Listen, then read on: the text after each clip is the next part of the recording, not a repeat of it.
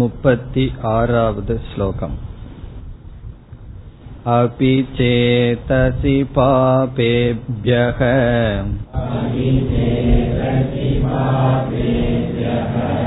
सर्वेभ्यः पापकृत्तमः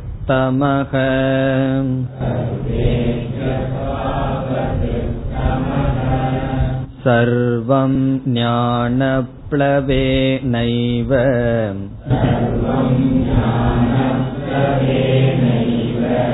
वृजिनं सन्तरिष्यसि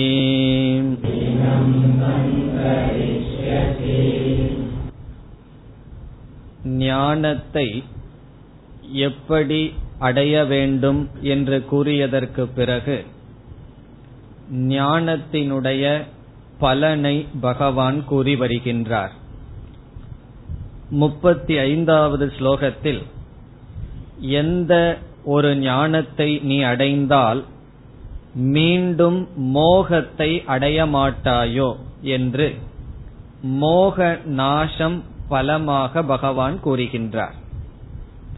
தத்வித்தி பிரணிபாதேன என்று கூறிய வண்ணம் குருவிடமிருந்து எந்த ஒரு ஞானத்தை நீ பெற்றால் அந்த ஞானத்தினால் முதலில் உன்னிடம் வந்த மோகமானது சென்றுவிடும்.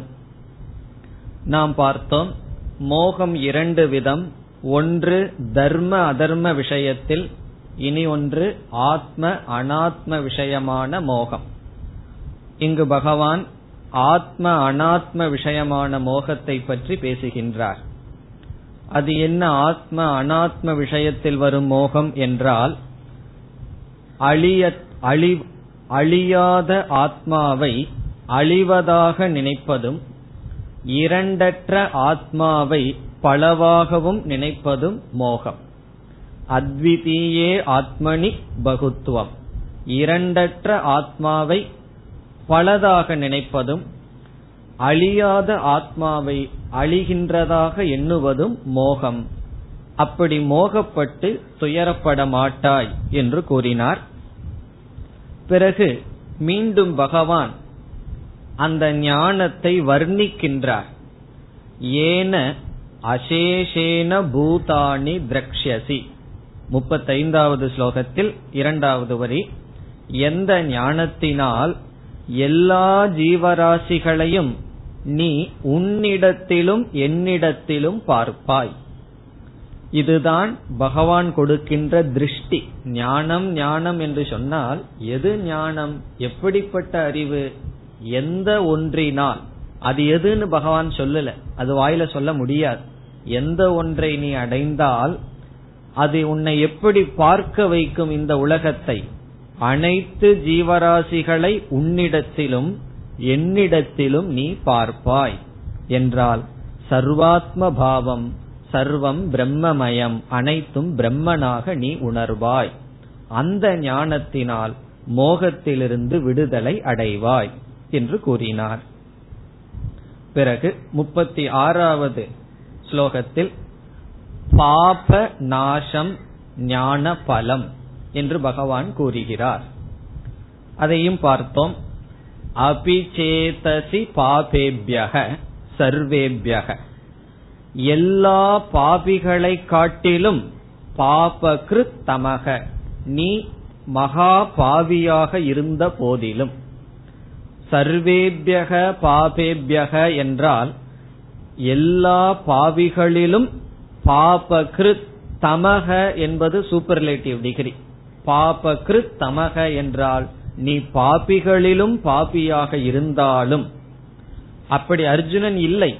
அதனாலதான் அபிச்சேத் என்று சொல்றார். ஒரு கால் நீ பாவியிலும் பாபியாக இருந்தாலும் சர்வம் பிரஜினம் எல்லா பாவத்தையும் ஞான பிளவேன. ஞானம் என்ற படகினால் சந்தரிஷ்யசி கடந்து செல்வாய். சந்தரிஷ்யசினா நீ கடந்து செல்வாய். இப்ப இங்கு வந்து ஞானத்தை படகாக பகவான் கற்பனை செய்கின்றார் பாபத்தை கடலாக கற்பனை செய்கின்றார். பாபம் என்கின்ற கடலை ஞானம் என்கின்ற சிறிய படகினால் கடந்து செல்வாய். கடல் ரொம்ப பெருசா இருக்கே படகு ரொம்ப சிறியதா இருக்கே அது எப்படி கடக்குமா? கடலை விட படகு பெருசா இருக்கணும்னா நம்ம எதிர்பார்ப்போம்.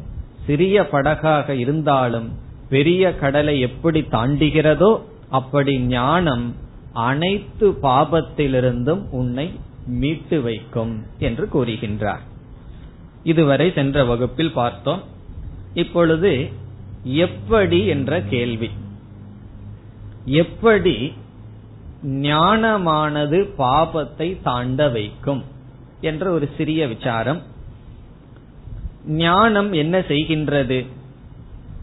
ஞானமானது நீ கர்த்தா அல்ல.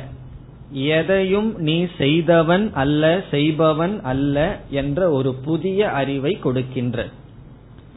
சாஸ்திரம் படிக்கிறதுக்கு முன்னாடி ஞானம் வருவதற்கு முன்னாடி நானே செய்பவன் என்ற எண்ணம் இருந்தது. இந்த உடல் மனம் இவைகளெல்லாம் நான் இது செய்வது நான் செய்வது என்று நினைத்திருந்தேன். ஞானம் வந்ததற்கு பிறகு இவைகள் நான் அல்ல. எந்த ஒன்று நான் செய்கிறேன்னு சொல்லுதோ அதற்கு பெயர் அகங்காரம். அந்த அகங்காரம் நான் அல்ல.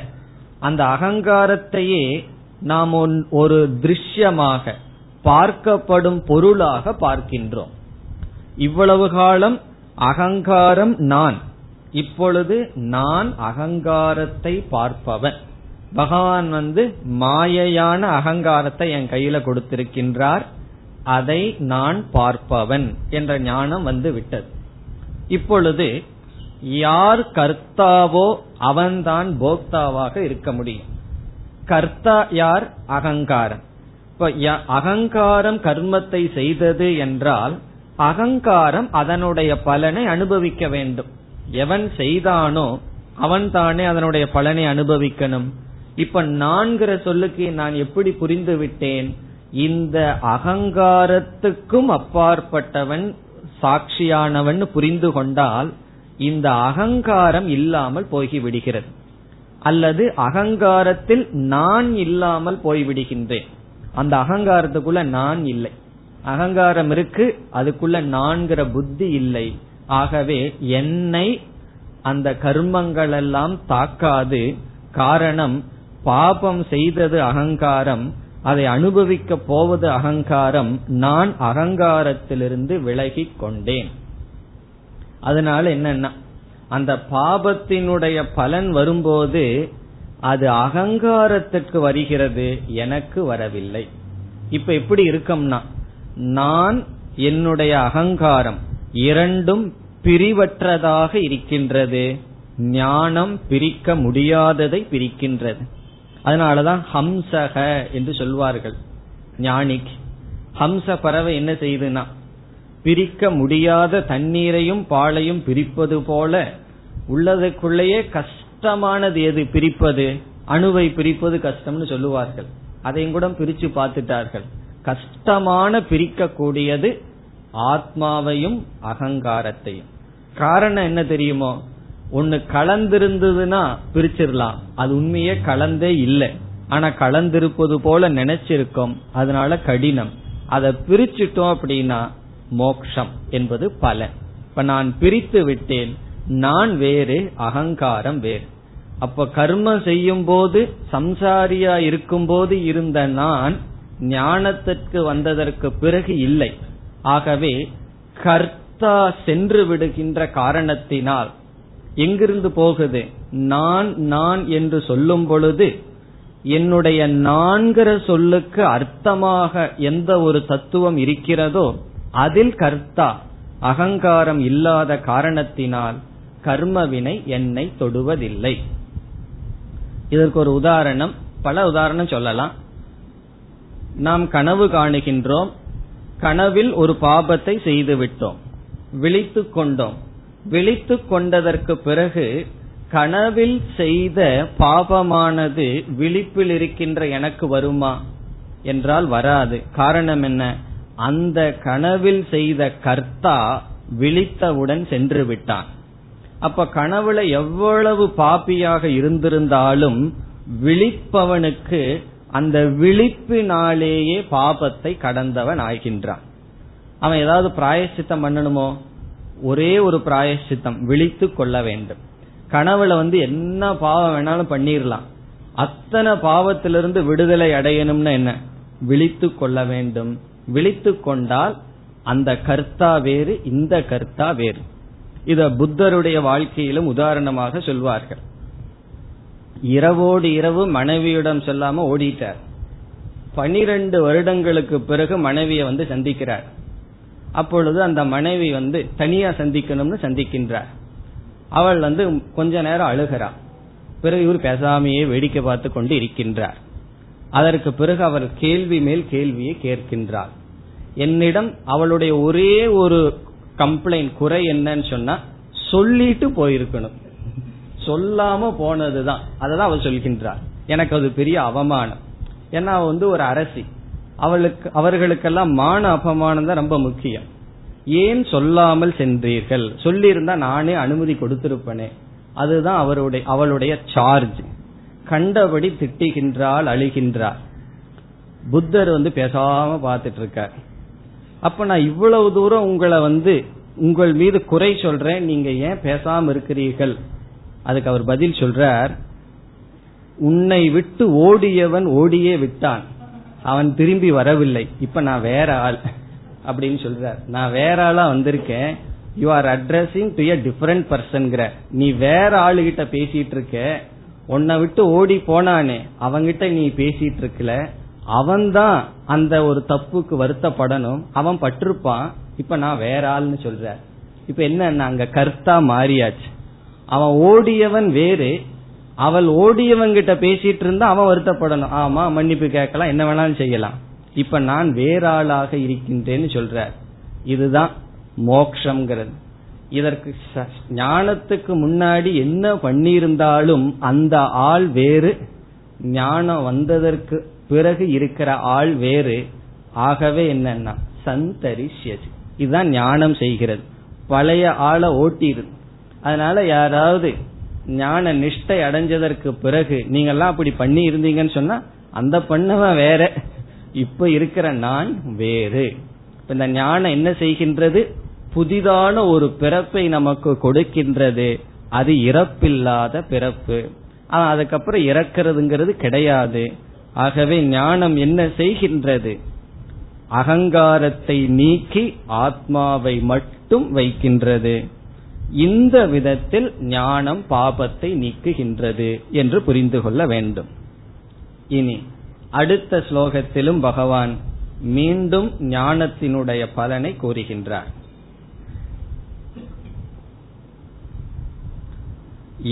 यथैधांसि समिद्धोऽग्निः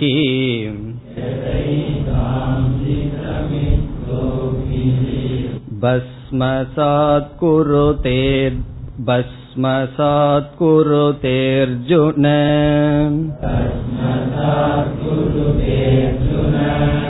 ज्ञानाग्नि सर्वकर्माणि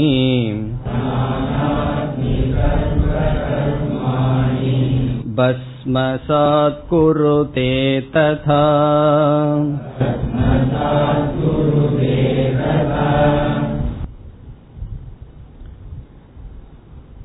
இந்த ஸ்லோகத்தில் ஞானத்தினுடைய பலனாக கர்ம நாசம் என்று பகவான் கூறுகிறார். கர்ம நாசக ஞான பலம். முதல்ல என்ன சொன்னார்? மோக நாசம். இரண்டாவது பாப நாசம். மூன்றாவது கர்ம நாசம். நம்முடைய அனைத்து கர்மங்களும் எரிக்கப்பட்டுவிடும் ஞானத்தினால். கர்ம நாசம் என்பதனுடைய பொருள் கர்ம பல நாசம் என்று பொருள். கர்மம் சொன்ன செயல் பொருள் அல்ல செயல் செய்ததனால் நாம் சேர்த்து வைத்த கர்மத்தினுடைய பலன் நாசத்தை அடைகிறது. மூன்று விதமான கர்மங்கள் சாஸ்திரத்தில் பேசப்படும். சஞ்சித கர்ம ஆகாமி கர்ம பிராரப்த கர்ம. இதனுடைய சுருக்கத்தை இப்பொழுது பார்க்கலாம். சஞ்சித கர்ம என்றால் இந்த மூன்று இடத்திலையும் கர்மங்கிற சொல்லுக்கு கர்ம பலம் அர்த்தம். சஞ்சிதம் என்றால் சேர்த்தி வைக்கப்பட்டது. சிதம் அப்படின்னா கலெக்டட் அர்த்தம். சேர்த்தி வைக்கப்பட்டது. சஞ்சிதம் என்றால் நன்கு சேர்த்தி வைக்கப்பட்டது என்று பொருள். இப்ப சஞ்சித கர்ம என்றால் ஒரு ஜீவன் பல கோடி ஜென்மங்கள் கோடின்னு சொல்ல முடியாது எண்ணற்ற ஜென்மங்களில் அவன் சேர்த்து வைத்த பாப புண்ணியங்களினுடைய குவியல் அது சஞ்சித கர்ம. நம்ம நம்ம நம்முடைய பெயர்ல நம்முடைய பெயர்னா அகங்காரத்துல சேர்த்து வைத்த கர்ம சஞ்சித கர்ம. பிறகு என்ன ஏற்படுகிறது? அந்த சஞ்சிதத்திலிருந்து ஒரு பகுதி வெளிப்படுகிறது. அந்த ஒரு பகுதி வெளிப்பட்டு அதனால் நமக்கு இந்த சரீரம் கிடைக்கின்றது. அப்படி வெளிப்பட்ட பகுதிக்கு பிராரப்த கர்ம என்று பெயர். இருக்கிறது ஒரே கர்மம் தான் மூன்றாக நாம் பேசுகின்றோம். சஞ்சித கர்மமே அது வெளிப்படாமல் காரண அவஸ்தையில் இருக்கும் போது அது சஞ்சித கர்ம. அது பாப புண்ணியத்தை கொடுக்க ஒரு பகுதியான சஞ்சித கர்மம் வெளிப்பட்டு நமக்கு உடலை கொடுக்கின்றது. அந்த உடலை கொடுத்து நம்முடைய ஜீவிதம் அமைகிறது. இது பிராரப்த கர்ம. இதுலேயும் அதிக புண்ணியம் இருந்தால் தேவ சரீரம் அதிக பாபம் இருந்தால் மிருக சரீரங்கள் மர செடி கொடி சரீரம் ஓரளவு சமமாக இருந்தால் மனித சரீரம். அதில் ஓரளவு தான். கண்டிப்பா பிப்டி பிப்டின்னு கிடையாது. ஓரளவு பாப புண்ணியம் சமமாக கிடைத்தால் அந்த சஞ்சீதத்திலிருந்து வெளிப்பட்டால் அது மனித சரீரம். இப்ப நம்ம மனித சரீரத்தை பற்றி பேசுவோமே. ஒரு ஜீவன் தன்னிடம் எண்ணற்ற பாப புண்ணிய கூட்டங்கள் இருந்தது. ஒரு சில பாப புண்ணியங்கள் வெளிப்பட இந்த சரீரம் நமக்கு கிடைத்துள்ளது. பிறகு இந்த பிராரப்தத்தை நாம் அனுபவித்துக் கொண்டிருக்கும் பொழுது நாம் என்ன செய்கின்றோம்? பழைய கர்ம வினையை தீர்க்கின்றோம். புதிய பாப புண்ணியங்களை சேர்க்கின்றோம். அவ்விதம் பிராரப்தத்தை அனுபவிக்கும் பொழுது நாம் சேகரிக்கின்ற புதிய பாப புண்ணியத்திற்கு ஆகாமி கர்ம என்று பெயர். இப்ப ஆகாமி கர்ம பலன் என்றால் என்ன? சஞ்சிதத்திலிருந்து வெளியான பிராரப்தத்தை அனுபவிக்கும் பொழுது புதிதாக சேர்த்து கொள்கின்ற பாப புண்ணியங்கள். இந்த ஜென்மத்தில் நாம் உயிரோடு இருக்கின்ற ஜென்மத்தில் சேர்த்த புதிய பாப புண்ணியத்திற்கு ஆகாமி கர்ம. இப்ப மூன்று கர்மம் இருக்கின்றது. சஞ்சித கர்ம ஆகாமி கர்ம பிராரப்த கர்ம. இங்க பகவான் வந்து ஞானத்தினால் என்ன கர்ம பலன் போகும்? நாசமடையும் என்ற கேள்வி. நம்ம பிராரப்தத்திலிருந்து போவோமே. பிராரப்த கர்மம் இருக்கின்றது. அது வெளிப்பட்டு விட்டது. அதை நாம் அனுபவித்துக் கொண்டு இருக்கின்றோம். அதை அனுபவிக்கும் பொழுது புதிதான பாப புண்ணியங்களை சேகரிக்கின்றோம். அது என்ன ஆகும்? பிராரப்தம் முடிந்தவுடன் புதிதாக சேர்க்கப்பட்ட ஆகாமி கர்மம் சஞ்சிதத்தோடு சேர்ந்துவிடும். இப்போ ஆகாமிங்கிறது இப்போ உயிரோடு இருக்கிற வரைக்கும் இருக்கு. பிறகு பிராரப்தம் முடிந்தவுடன் அது சஞ்சிதத்துடன் சேர்ந்துவிடும். பிறகு அடுத்த ஜென்மம் அந்த சஞ்சிதத்திலிருந்து எது வெளிப்படுதோ நமக்கு தெரியாது. அதிலிருந்து மீண்டும் ஜென்ம. என்ற சம்சார சக்கரம் சுழன்று கொண்டு இருக்கிறது. இப்பொழுது ஞானம் ஒருவனுக்கு வந்தவுடன் இந்த ஜென்மத்துல பிராரப்தத்தினுடைய கர்மத்தை அனுபவிச்சிட்டு இருக்கும் பொழுது ஞானம் வந்தவுடன் அவனுக்கு அனைத்து கர்மங்களும் நாசமாகிறது என்று வைத்துக் கொண்டால் என்னென்ன பாப புண்ணியம் இருந்ததோ அவ்வளவும் ஞானம் வந்தவுடன் நாசமாகுதுன்னு சொன்னா என்ன ஆகணும்? ஞானம் வந்த உடனே அப்படியே மூச்சு நின்னுரும். ஆள் வந்து உடனே க்ளோஸ் ஆயிடுவார். காரணம் என்ன? நம்ம வந்து மூச்சு விட்டுட்டு இருக்கிறோம்னு சொன்னா கார் ஓடிட்டு இருக்குன்னு அங்க பெட்ரோல் உள்ள இருக்குன்னு அர்த்தம். அப்படி மூச்சு விட்டுட்டு இருக்கிறோம்னு சொன்னா கர்ம வினதான் இல்ல மத்தவங்களுடைய தயவுல மூச்சுட்டு இருக்கிறேன்னு சும்மா சொல்லலாம். உங்களுடைய தயவுல வாழ்ந்துட்டு இருக்கிறேன்னு சொல்லலாம். இல்ல நம்மளுடைய பாவ புண்ணியத்தினுடைய தயவுல தான் வாழ்ந்துட்டு இருக்கோம் அவருக்கு ஒரு பாவம் நம்மை காப்பாத்தணும் அது வேற பிரச்சனை. உண்மையா நம்மளுடைய பாப புண்ணியத்துல வாழ்ந்துட்டு இருக்கோம். பாப புண்ணியம் உடனே நாசமானால் என்ன ஆகும்னா இறந்து விடுவோம். அப்படி வந்து ஞானத்துக்கு ஒரு சக்தி இருந்ததுன்னா என்ன ஆகும்னா யார் ஞானிகள்னா யார் உடனே ஞானம் கேட்ட உடனே யாராவது கிளாஸ்ல போயிட்டாங்கன்னா ஓ ஞானத்தை அடைஞ்சிட்டாங்கன்னு அர்த்தம். ஆனா கிளாஸ் எடுத்துட்டு இருக்காரு அவருக்கு ஞானம் இல்லைன்னு அர்த்தம். இருந்திருந்தா அவரே போயிருப்பாரு. அப்ப என்னன்னா குரு சிஷ்ய பரம்பரையே இருக்காது. யாரெல்லாம் உயிரோடு இருக்காங்களோ அவர்களெல்லாம் ஞானம் அடையல. ஏன்னா ஞானத்தினுடைய லட்சணம் என்ன? வந்த உடனே போயிடணும் ஆள். மூணு கர்மமும் நாசமாயி போயிடணும்னு அர்த்தம். ஆனால் அப்படி இல்லை. இந்த ரெண்டு கர்மம் தான் ஞானத்தினால நாசமடைகிறது. பிராரப்தத்தை நாசப்படுத்துறதுக்கு ஞானத்துக்கும் கூட சக்தி கிடையாது. அப்ப இங்க பகவான் என்ன சொல்றார்? ஞானம் வந்தவுடன் சஞ்சித கர்மமானது நாசத்தை அடைகிறது. சஞ்சித கர்மத்தை அனுபவிச்சு தீக்கவே முடியாது. காரணம் என்னன்னா அது எண்ணிக்கை அடங்காத பாவ புண்ணியங்கள். அதை அனுபவிச்சு தீக்கலான்னு சொன்னா சும்மா இருப்போமா? அனுபவிக்கும் போது புதுசா வேற சேர்த்து வச்சுக்குவோம். ஆகவே சஞ்சிதத்தை அனுபவித்து தீர்ப்பதுங்கிறது நடக்காது. ஆகாமிங்கிறது பெரிய விஷயம் இல்ல. அனுபவிக்கும் போது நம்ம சேர்த்திக்கிற புதிய சரக்குகள் அதுவும் சஞ்சிதத்துல சேரும். ஆகவே ஞானம் வந்ததற்கு பிறகு அஜானியாக இருக்கும் பொழுது என்னென்ன பாப புண்ணியம் இருந்ததோ அவைகள் நாசமடைகிறது.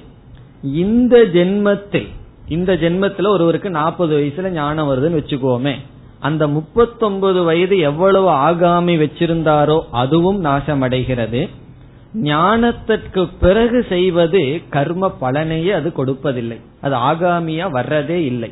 ஆகவே ஞானமானது ஆகாமி கர்மத்தையும் சஞ்சித கர்மத்தையும் நாசப்படுத்துகிறது பிராரப்தத்தை விட்டு வைக்கிறது. அது ஏன் விட்டு வைக்குதுன்னு சொன்னா உயிரோட இருப்பது சம்சாரம்னு சொல்வதல்ல. அந்த உயிரோட இருக்கும்போது அபூர்ணத்துவத்தோடு இருப்பதுதான் சம்சாரம். பிராரப்தம் வந்து சம்சாரத்தை கொடுக்காது சூழ்நிலைகளை கொடுக்கும். பிராரப்த கர்மம் வந்து விதவிதமான சூழ்நிலைகளை உருவாக்கும். நம்ம சக்திக்கு அப்பாற்பட்டது. அந்த சூழ்நிலையை நான் எப்படி எடுத்துக்கொள்வது என்பது பிராரப்தத்தினுடைய கையில் இல்லை. இப்போ ஒரு மரணம். ஒரு நோய். இவைகளெல்லாம் பிராரப்தம். இத நான் எப்படி எடுத்துக்கணும் அப்படிங்கிறது பிராரப்தம் கிடையாது. அதை குறிச்சு மூணு நாள் அழுகிறதா? மூணு வருஷம் அழுதுட்டு இருக்கிறதா அது நம்மளுடைய சாமர்த்தியம். நமக்கு சக்தி இருந்தா மூணு வருஷம் அழுகலாம். சக்தி இல்லை அப்படின்னா மூணு நாள்ல நிறுத்தலாம். ஆகவே பிராரப்தம் துக்கத்தை கொடுக்காது. பிராரப்தமானது எதை கொடுக்கும்? சூழ்நிலையை கொடுக்கும். அது கஷ்டமான சூழ்நிலையை கொடுக்கலாம் கஷ்டம் இல்லாத சூழ்நிலையை கொடுக்கலாம். ஆனால் அதை குறித்து கஷ்டப்படுறதெல்லாம் நம்ம கையில் இருக்கு.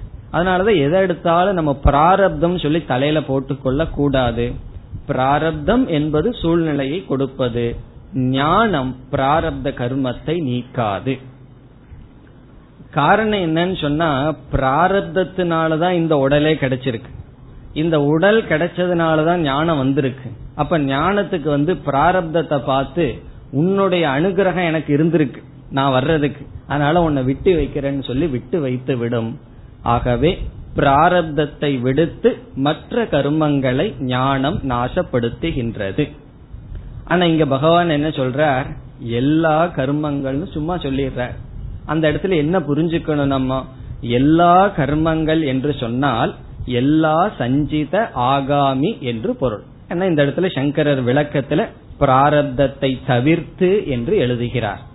அதே சங்கரர் இனியொரு இடத்துல எழுதுறார் ஞானிய பொறுத்த வரைக்கும் பிராரப்தமும் போயாச்சு.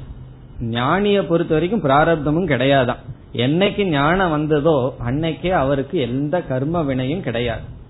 அப்படி என்றால் ஞானிக்கு அதுவும் கிடையாதுன்னு ஒரு சந்தேகம் வருது. மற்றவர்கள் கேட்பார்கள் ஒரு கர்மம் ஞானிக்கு இல்லைன்னா ஏன் அவன் மூச்சு இருக்கான்னு சொல்லி?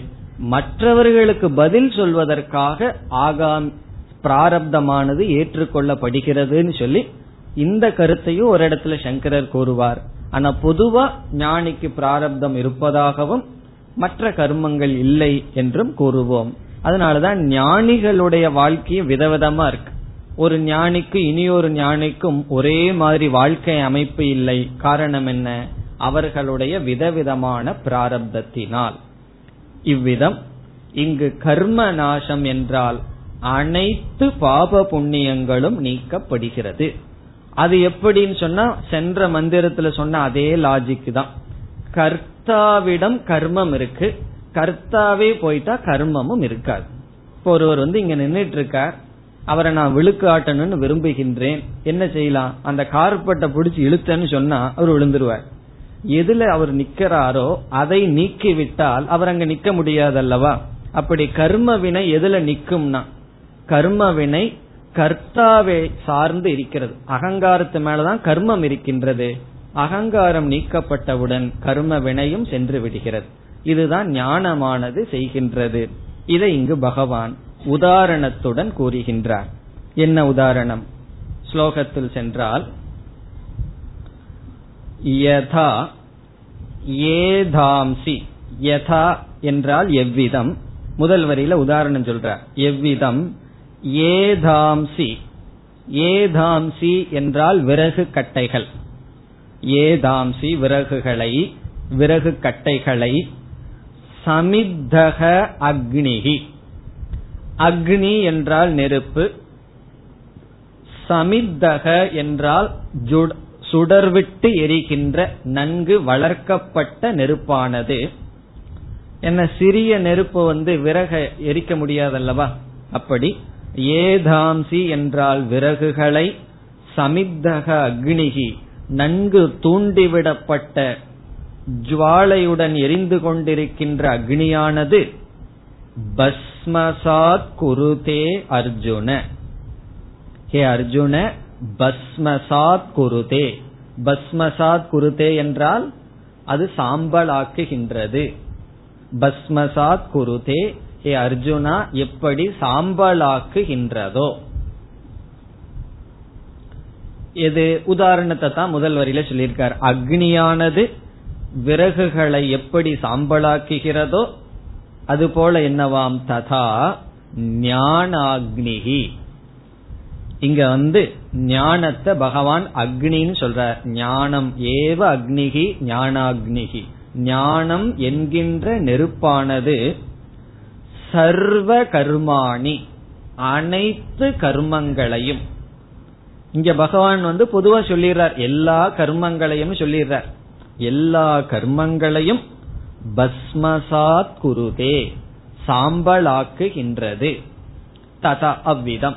எப்படி அக்னி விறகு விறகை சாம்பலாக்குவது போல் இங்கு ஞானம் என்ற நெருப்பானது அனைத்து கர்மங்களையும் சாம்பலாக்குகின்றது. அதனாலதான் வேதாந்தத்துக்கு வந்த உடனே ஏதாவது கொஞ்சம் கஷ்டம் இருந்ததுன்னா பிராயச்சித்தம் பண்ணிட்டு இருக்கிறன்னு ஓடிட்டு இருக்க கூட எல்லாம் ஞானத்துல பாத்துக்கலாம்னு விட்டுறணும். சில பசங்கள்லாம் அப்ப பாத்துக்கலாம் அப்ப பாத்துக்கலாம்னு படிக்கிறது. கடைசியில பாத்துக்கலாம் அப்படின்னு சொல்லி விடுறது போல நம்ம எல்லாம் ஞானத்துல பாத்துக்கலாம் என்ன கஷ்டம் இருந்தாலும் வரட்டுமே கொஞ்சம் அனுபவிச்சிடலாம்னு சொல்லி இருக்கணும். எல்லாம் ஜோசியத்து கையில கையெடுத்துட்டு ரேகையை பார்த்துட்டு ஓடிட்டே இருந்தோம்னா எப்போ நம்ம வந்து நீங்கிறது பாவத்தை நீக்குவதுன்னா. அதனால கொஞ்சம் இப்போ சில பாவம் இல்லாம ஆசையா இருக்கு பண்ணி ஞானத்துல பாத்துக்கிறேன்னு சொல்லக்கூடாது. ஆனா ஞானம் வந்தா பாவத்துல நீக்கிக்கலாமே. ரெண்டு மூணு ஆசை மனசில் இருக்கு. அதை முடிச்சிட்டு ஞானத்துல பாத்துக்கலாம்னு சொல்லக்கூடாது.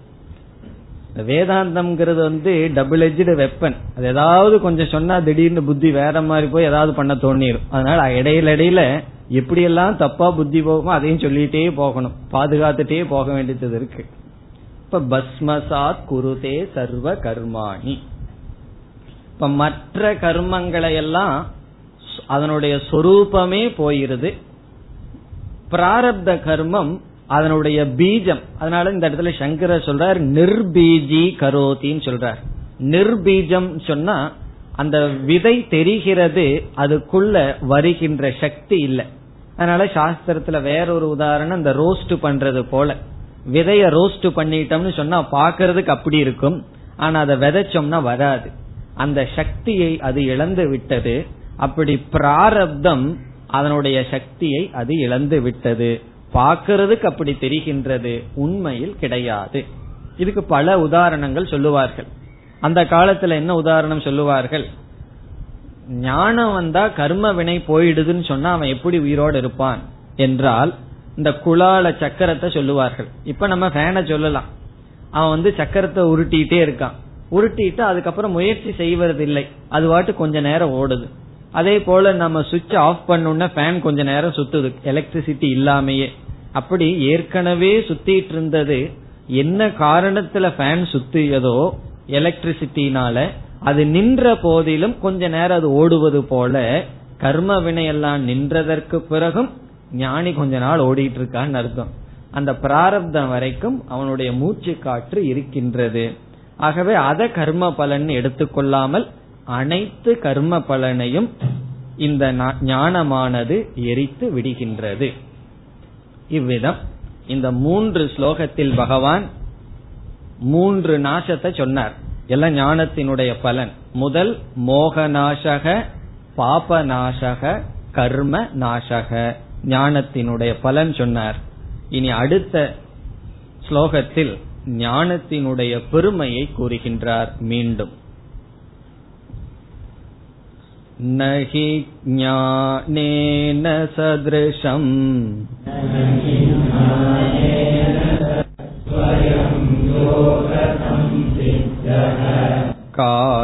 कालेनात्मनि विन्दति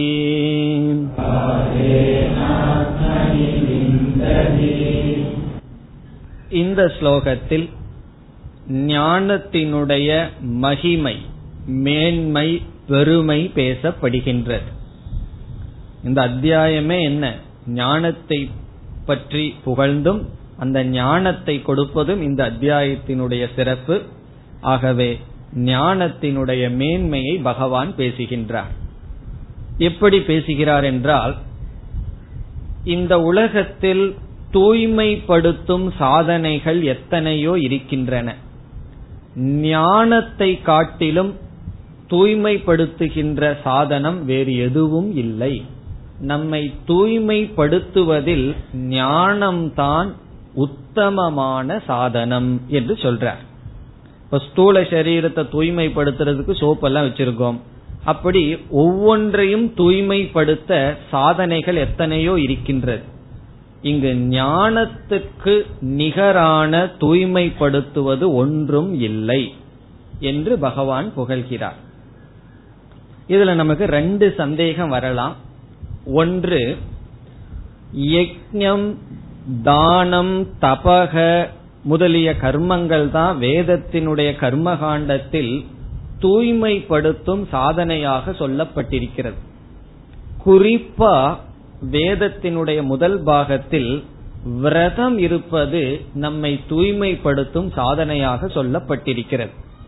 அது வேதம் மட்டுமல்ல மற்ற எல்லா மதங்களில் பார்த்தாலும் விரதம்னா சாப்பிடாம இருக்கிறது. அந்த விரதம் இருந்தால் எல்லா பாவமும் போகும் என்றெல்லாம் அனுபவத்திலும் சரி மற்ற நூல்களிலும் சரி வேதத்திலும் சரி சொல்லப்பட்டிருக்கிறது. அதனாலதான் அந்த காலத்துல எல்லாம் சாந்திராயண விரதம் என்றெல்லாம் இருப்பார்கள். மகாத்மா காந்தி ஏதாவது ஒன்னு ரெண்டு தப்பு பண்ணிட்டாருன்னு என்ன செய்வார்? இன்னைக்கு சாப்பிட மாட்டேன் பேச மாட்டேன்னு விரதம் இருந்துருவார். அப்படி நமக்குள்ள ஏதாவது ஒரு குற்ற உணர்வு இருந்தாலும் அல்லது எப்படிப்பட்ட காமக்ரோதம் முதலியவைகள் அனைத்தையும் இந்த விரதம்ங்கிற ஒரு சாதனையினால தூய்மைப்படுத்தலாம். இது எல்லோராலும் ஏற்றுக்கொள்ளப்பட்ட ஒரு உண்மை. சந்தேகம் இருந்தா பாருங்க. ரொம்ப கோபம் வருதா? இன்னைக்கு நான் சாப்பிட மாட்டேன். நாளைக்கு பாருங்க பாதி கோபம் குறைஞ்சிரும். ஆனா அது முடிய மாட்டேங்குது சாப்பிடாம இருக்கிறது அதனாலதான் கோபமும் இருக்கு எல்லாமே இருக்கு.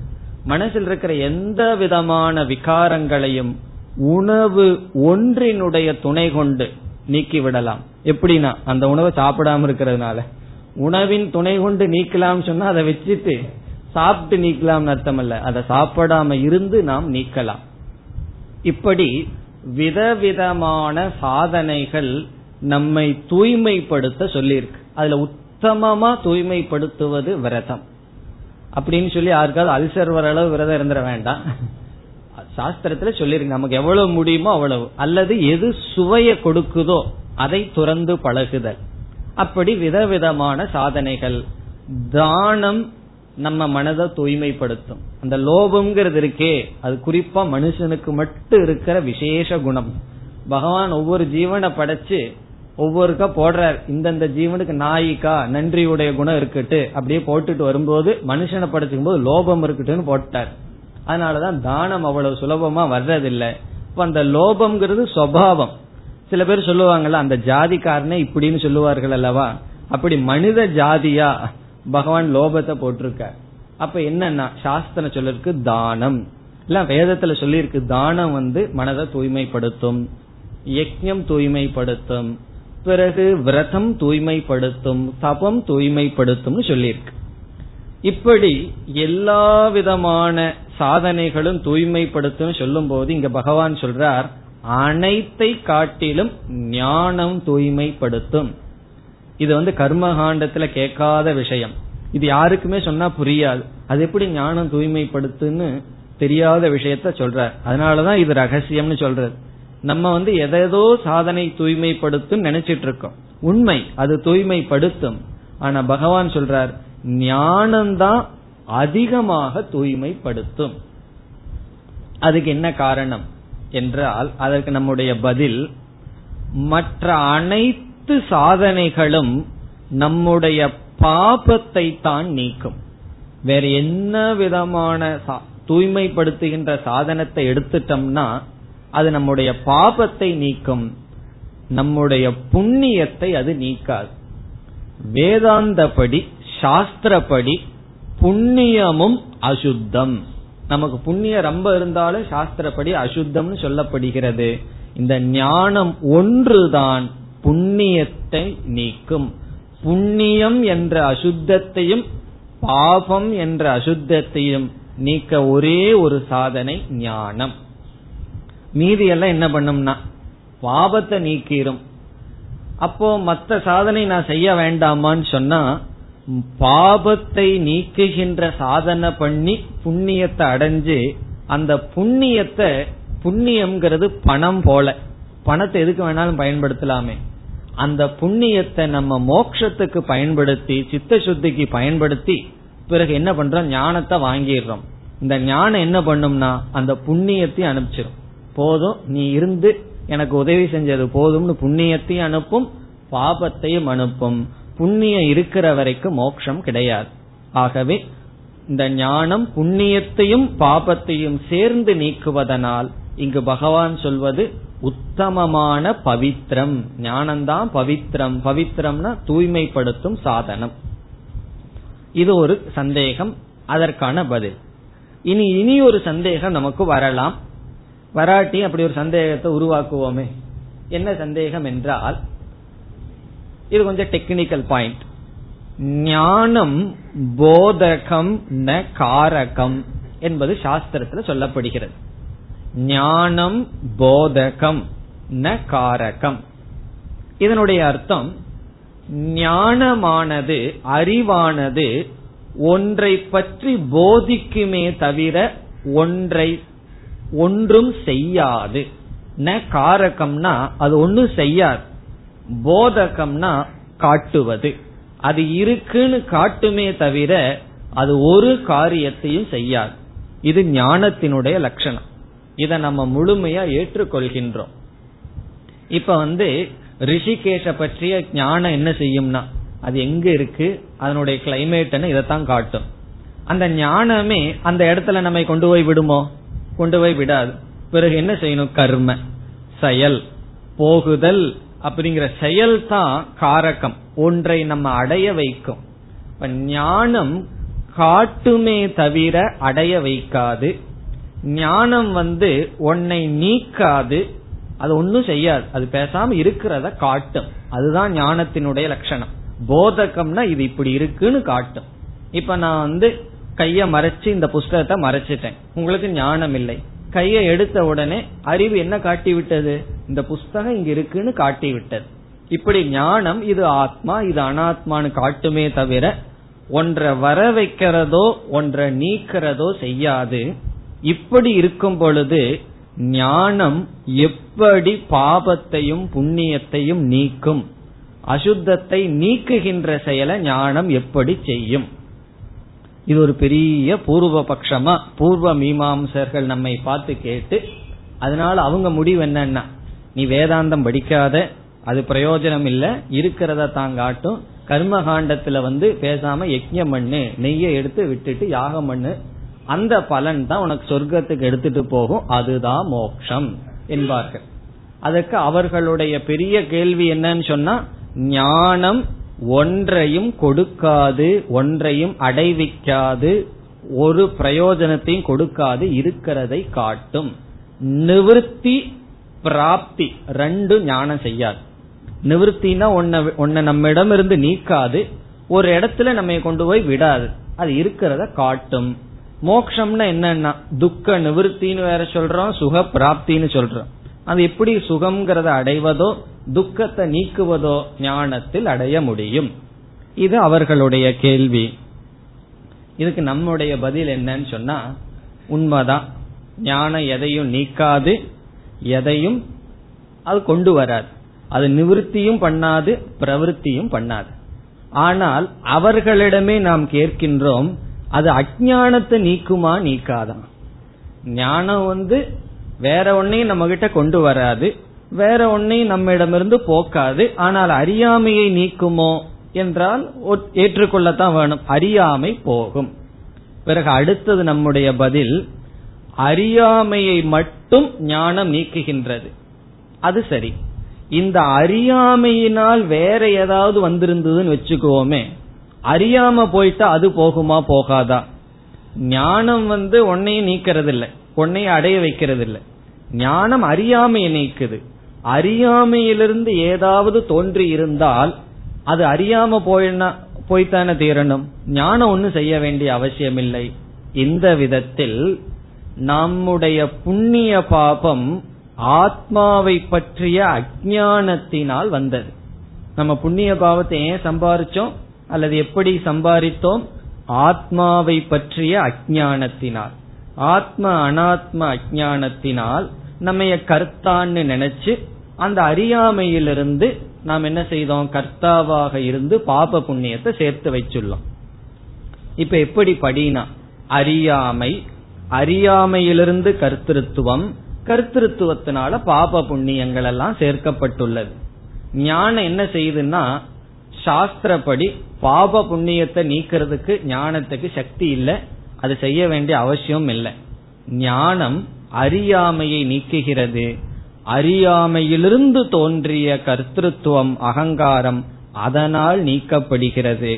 ஆகவே நமக்கு துயரம் அறியாமையிலிருந்து வந்திருந்தால் அது ஞானத்தினால் பலன். அதனாலதான் வேதாந்தத்துல நம்ம முதல்ல என்ன நிலைநாட்டுவோம்னு சொன்னா நம்முடைய துயரத்துக்கு காரணம் அஜானம் இது ரொம்ப ஒரு முக்கியமான படி. அஜானந்தான் நம்முடைய மூல காரணம் சம்சாரத்திற்குன்னு நிலைநாட்டினால்தான் அந்த அஜானத்தை நீக்கிறதுக்கு ஞானம் வேணும். அந்த ஞானத்தை அடைய சாதன சுருஷ்டிய சம்பத்தி மற்ற எல்லா வேதாந்தமும் சேர்ந்து வரும். ஆகவே இந்த சந்தேகத்தை எப்படி நீக்குகின்றோம்? ஞானம் நேரடியாக பாப புண்ணியத்தை நீக்குவதில்லை. அஜானத்தை நீக்குவதன் மூலம் பாப புண்ணியம் செல்வதனால் இது பரம்பரையாக நீக்குகின்றது. அதனால ஞானமே நீக்குவது போல் நாம் கூறலாம். எப்படி இருந்தாலும் கடைசியில என்னன்னா ஞானம் பரமம் பவித்ரம். பவித்ரம்னா இங்க பகவான் சொல்ற வார்த்தை தூய்மைப்படுத்தும் சாதனை. இப்ப ஞானம் என்பதுதான் தூய்மைப்படுத்துகின்ற சாதனை. இனி ஸ்லோகத்திற்குள் சென்றால் நகி ஞானேன சதிருஷம் பவித்ரமிக வித்யதே. ஞானேன சதிருஷம். ஞானத்துக்கு சமமான. சதிருஷம் என்றால் சமமான. ஞானேன என்றால் ஞானத்துக்கு சமமான பவித்ரம். பவித்ரம் என்றால் தூய்மைப்படுத்தும் சாதனம் சுத்திகரம். பவித்ரம் தூய்மைப்படுத்துகின்ற சாதனம். ஞானத்துக்கு சமமான தூய்மைப்படுத்துகின்ற சாதனம் இக. இக என்றால் இந்த லோகத்தில் அல்லது சாஸ்திரத்திலேயோ லோகத்திலேயோ இங்கு நகி வித்தியதே இல்லை. அந்த நகிங்கிற வார்த்தை எடுத்து ந வித்யதே இல்லை. வித்யதேனா இருக்கு ந வித்யதேனா கிடையாது. இப்போ முதல் வரியில எதிர்விதமா சொல்றார். ஞானம் தூய்மைப்படுத்துகின்ற உத்தமமான சாதனைன்னு சொல்லல. ஞானத்துக்கு சமமான தூய்மைப்படுத்துகின்ற சாதனை கிடையாது. அப்படின்னா மற்ற சாதனையும் தூய்மைப்படுத்துது. ஆனா ஞானத்துக்கு நிகராக தூய்மைப்படுத்த முடியாது.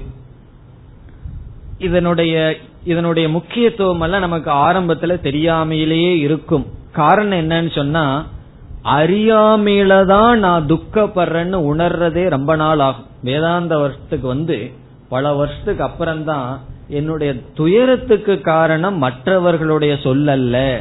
மற்றது ஒண்ணு இல்ல என்னுடைய அஜானம் இத உணர்ந்தா தான் ஞானத்தினுடைய பெருமை தெரியும்.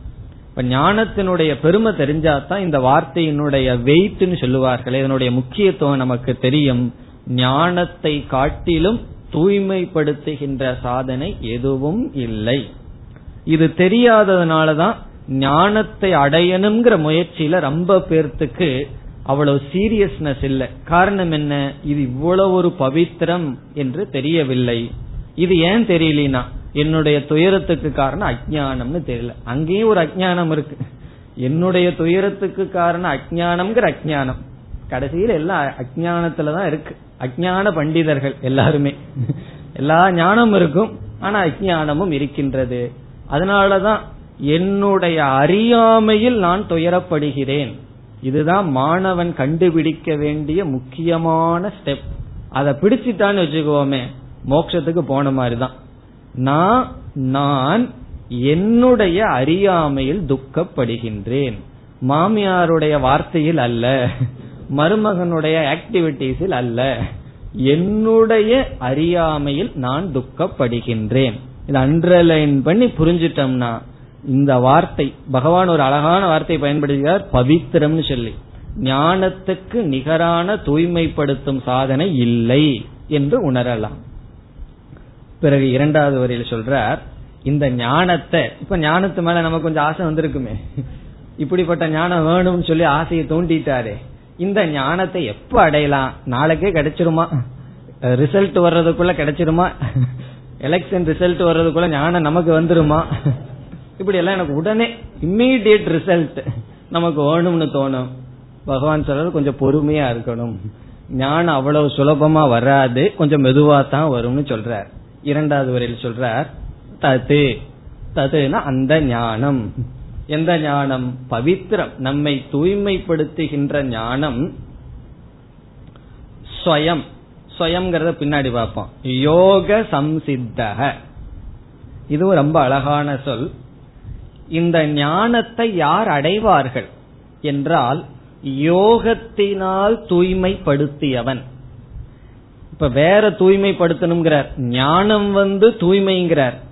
ஆனா ஞானத்தினால தூய்மை அடைவதற்கு முன் இங்க யோகத்தினால் தூய்மை அடைஞ்சிருக்கணும்னு சொல்ற இப்ப யோகம் சொன்னா இந்த இடத்துல கர்ம யோகம் பக்தி யோகம்.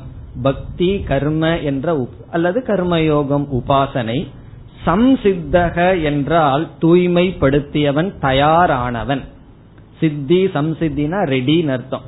தன்னை ப்ரிப்பேர் பண்ணவன். யோகத்தினால் கர்மயோகத்தினாலும் கர்மயோகம்னா என்ன? தர்மம்.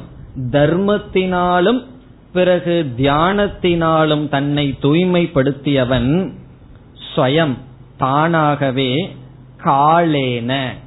காலத்தில் கொஞ்ச காலத்தில் ஆத்மனி என்றால் இந்த இடத்துல ஆத்மனின்னு சொன்னா தூய்மையான மனதில் அந்த கரணத்தில் விந்ததி அடைகின்றான். அந்த ஞானத்தை கர்மயோகம் ஞான யோகம் என்ற சாதனையினால் தூய்மைப்படுத்தியவன்.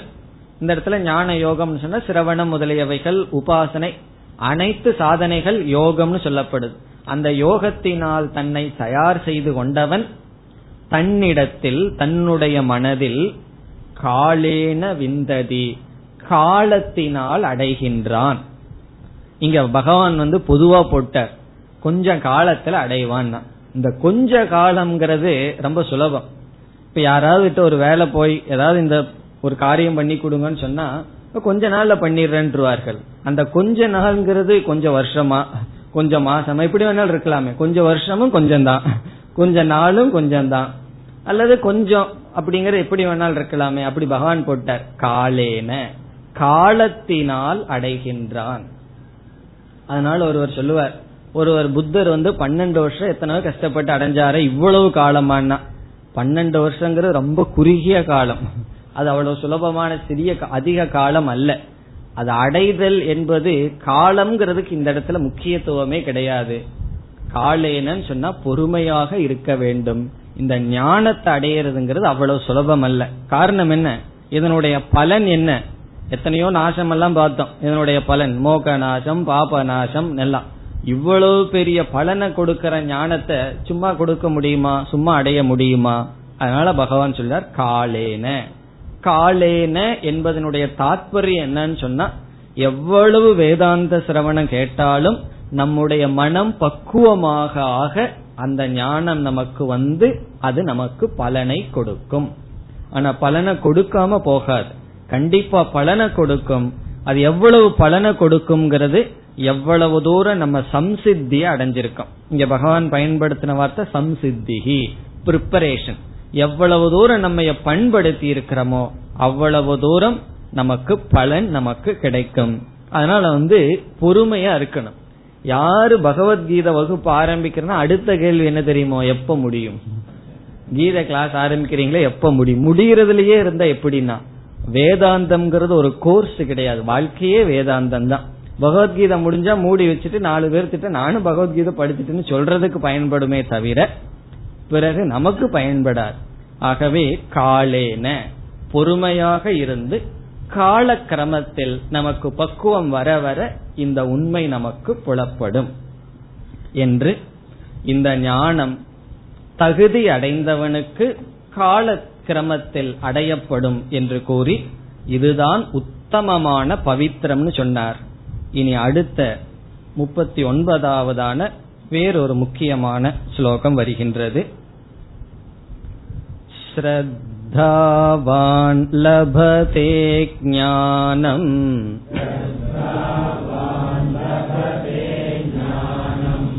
तत्परसंयतेन्द्रियः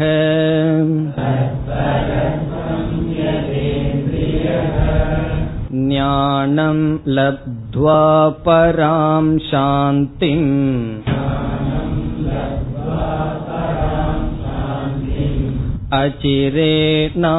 अचिरेणाधिगच्छति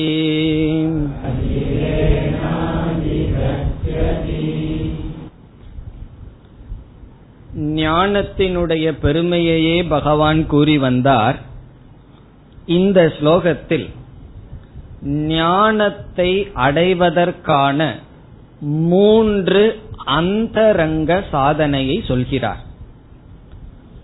ஞான யோக சித்திக்கு பவித்திரமான ஞானத்தை அடைய மூன்று அந்தரங்க சாதனை.